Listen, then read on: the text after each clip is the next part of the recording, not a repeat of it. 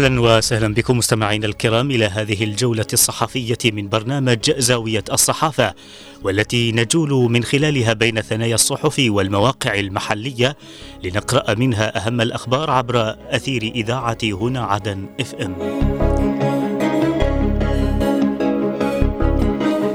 البداية من موقع المجلس الانتقالي ومنه نقرأ رئيس الجمعية الوطنية يعقد لقاء بأعضاء الجمعية الوطنية في حضرموت.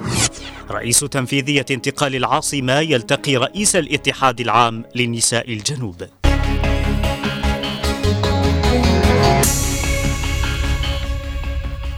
أكد رئيس الجمعية الوطنية بالمجلس الانتقالي الجنوبي علي الكثيري على أن الرئيس القائد عيدروس الزبيدي يعول كثيرا على حضرموت في النهوض بعمل الجمعية لافتا إلى أن التمثيل الأكبر الذي أعطي للمحافظة يجعل من نجاح الجمعية أو فشلها مرتبطا بالدرجة الأولى بها. جاء ذلك لدى لقائه أمس ممثل الجمعية الوطنية بالمجلس في المحافظة حيث تمت مناقشة أهم ما أنجز في اللائحة التنظيمية المعدلة للجمعية التي تتضمن بعض التعديلات في المهام الموكلة بالأعضاء من خلال تفعيل وتنسيق عملهم لكي يكونوا عاملا مساعدا للهيئة التنفيذية في المحافظات. وناقش اللقاء الذي حضره رئيس تنفيذية انتقال حضرموت العميد سعيد المحمدي الوضع المعيشي الصعب الذي تشهده البلاد جراء الغلاء الفاحش لأسعار المواد الغذائية وتدهور سعر العملة المحلية لافتا إلى ضرورة أن يقدم أعضاء الجمعية التصورات والحلول وعدم الاكتفاء بالحديث عن الواقع.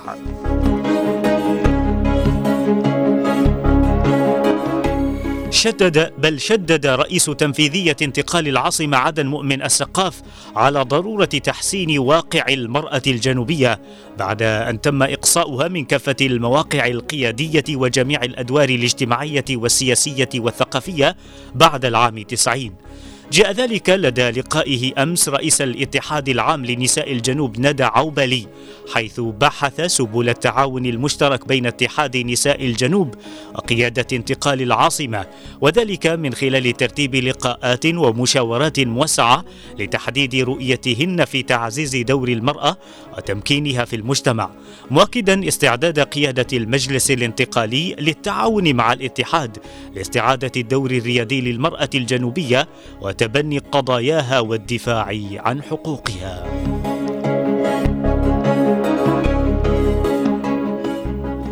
قام رئيس تنفيذية انتقال الضالع العميد عبد الله مهدي بزيارة تفقدية لمعهد أمين ناشر للعلوم الصحية بالمحافظة وذلك للاطلاع على سير الامتحانات النهائية في المعهد. وحث العميد مهدي خلال النزول الذي رافقه فيه نائب رئيس تنفيذية انتقال الضالع قاسم صالح حث الطلاب على أهمية التحصيل العلمي بما يمكنهم من تبوء المراتب العليا وإحراز التقدم لهم ولمجتمعهم مؤكدا دعم قيادة المجلس الانتقالي بالمحافظة للجهود الرامية إلى تعزيز دور العلم والتعليم.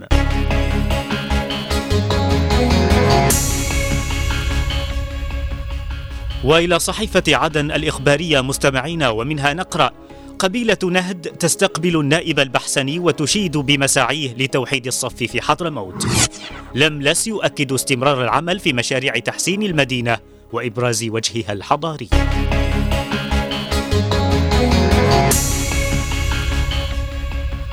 أكد كبير مقادمة وادي حضرموت الحكم صالح بن علي النهدي وقوف قبيلة نهد ومساندتها للخطوات التي يتخذها نائب رئيس المجلس الانتقالي الجنوبي اللواء ركن فرج البحسني في سبيل توحيد الجبهة الداخلية بالمحافظة. جاء ذلك خلال الزيارة التي قام بها البحسني أمس لقبيلة نهد وذلك في إطار لقاءاته المكثفة التي يجريها مع مختلف شرائح ومكونات المجتمع القبلي والسياسي بحضرموت حيث تمت مناقشة جهود القبائل في حل النزاع بل في حل النزاعات ومساندة السلطات في تحقيق السلام والاستقرار بالمحافظة.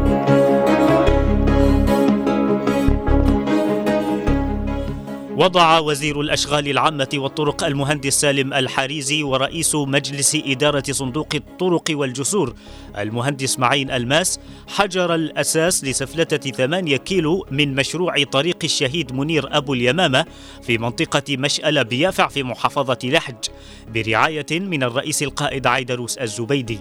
وأكد الحريزي خلال التدشين الذي حضره رئيس مجلس القضاء الأعلى القاضي محسن طالب على أن هذا المشروع يأتي ضمن الاهتمام بالمناطق التي قدمت التضحيات في سبيل دحر ميليشيات الحوثي والجماعات الإرهابية التي كان لمنطقة مشألة النصيب الأكبر وعلى رأسهم الشهيد القائد منير أبو اليمامة لافتا إلى أن المنطقة تحتاج لمثل هذه المشاريع التي تخفف عن أهلها أعباء التنقل نتيجة الطريق الجبلية الوعرة.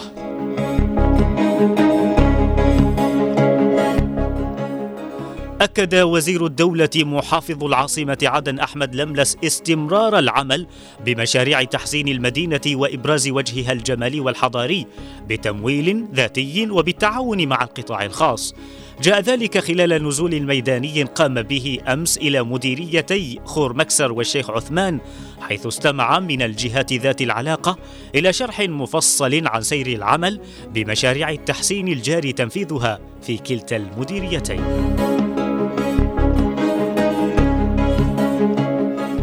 برعاية كريمة من محافظ حضرموت الأستاذ مبخوت بن ماضي دشن أمين عام محل المحافظة صالح العمقي أمس فعاليات المعرض العلمي والفني والتأهيلي لطلاب مركز النور للمكفوفين وتدريب المعاقين الذي يختتم أعماله اليوم. واطلع العمقي خلال التدشين الذي حضره المدير العام لمكتب وزارة الشؤون الاجتماعية والعمل بساحل حضرموت أحمد باضروس على أبرز أقسام المعرض الذي يتضمن عددا من الحرف كالتطريز والخياطة بالإضافة إلى الكوافير والحناء وقسم التدبير المنزلي. مشيدا بالخدمات التي يقدمها المعرض للإسهام في الارتقاء بهذه الفئة الحيوية في المجتمع.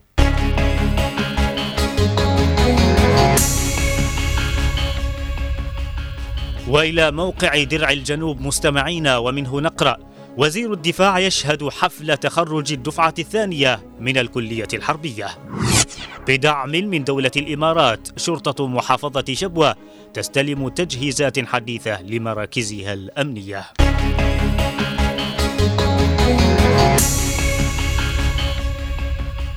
أكد وزير الدفاع الفريق ركن محسن الداعري أن قيادة الوزارة ستعمل على تطوير قدرات القوات المسلحة وتعزيز كفاءتها لتكون قادرة على حماية الوطن والدفاع عنه.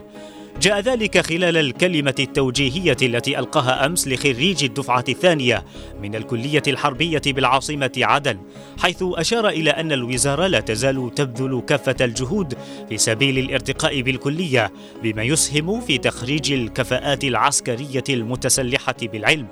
مشيدا في الوقت ذاته بالصمود الأسطوري للأبطال الأشاوس الذين وقفوا سدا منيعا لصد الهجمات الحوثية ومكافحة التنظيمات الارهابيه.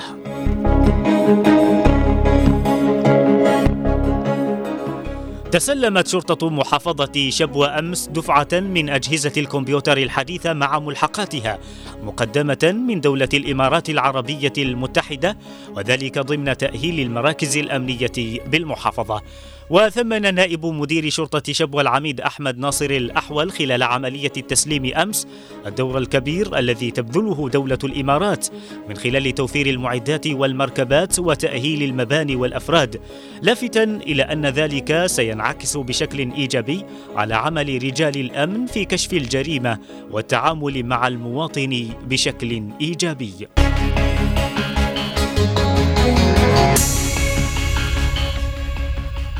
وإلى صحيفة عدن 24 مستمعين ومنها نقرأ هيئة المرأة بالمجلس الانتقالي تشدد على أهمية إشراك المرأة في الجنوب بمفاوضات السلام والتعيينات الحكومية المقبلة.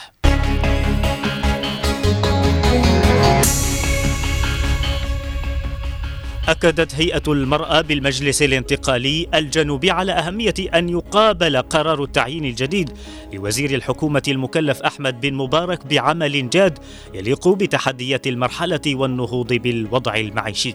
جاء ذلك خلال الاجتماع الدوري للهيئة أمس برئاسة سهير علي أحمد رئيس الهيئة حيث شددت على ضرورة دعم المشاركة السياسية الفاعلة للمرأة في الجنوب وتمكينها من مواقع صنع القرار ذلك عبر إشراكها في مفاوضات السلام والتعيينات الحكومية المقبلة.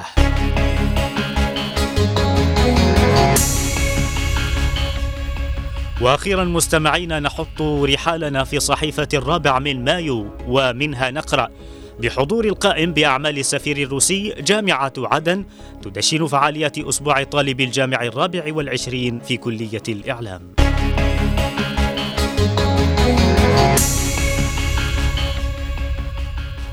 دشن رئيس جامعة عدن الدكتور الخضر الأصور أمس فعاليات أسبوع طالب الجامعي الرابع والعشرين في كلية الإعلام بحضور القائم بأعمال السفير الروسي لدى بلادنا يفكيني كودروف والوفد المرافق له.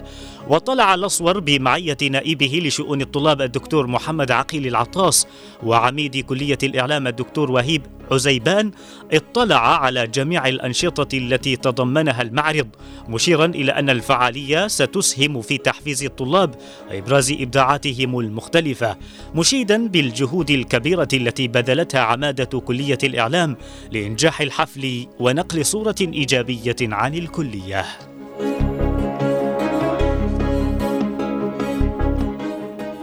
أكد رئيس تنفيذية انتقال أبيان حسن غيثان على أن القيادة السياسية للمجلس تولي اهتماما كبيرا بالفنون وتقف دوما إلى جانب الموهوبين في شتى المجالات الثقافية. جاء ذلك خلال لقاء غيثان أمس الفنان والملحن والشاعر الغنائي عبد الله مقادح حيث أشاد بمسيرة مقادح الفنية الزاخرة بالعطاء من خلال أشعاره التي تغنى بها العديد من الفنانين العرب. مشيرا إلى أهمية الحفاظ على الموروث الثقافي ونشر الوعي عنه.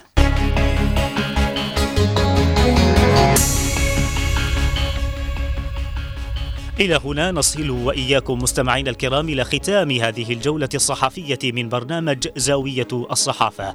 أرق التحايا وأعطرها مني ومن زميلي من الإخراج نوار المدني وفي أمان الله.